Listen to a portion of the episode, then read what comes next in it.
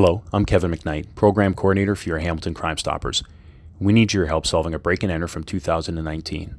On Saturday, January 11th, 2019, shortly after 4:30 a.m., H&Z Diamond Center located at 1142 Wilson Street West in Ancaster was broken into.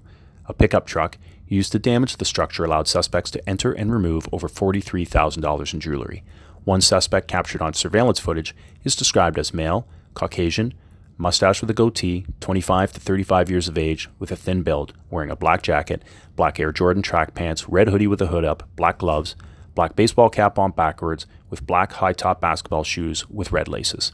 The suspect vehicle, a black Chevy Silverado pickup truck with extended cab, a white hood and roof, with a black Sabbath logo on the back and orange trailer lights on the roof. Hamilton, your voice fights crime.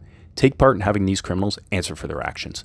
Call Crime Stoppers with your tips at 1 800 222 TIPS or crimestoppershamilton.com to submit a tip. And together, let's continue making our community stronger and safer.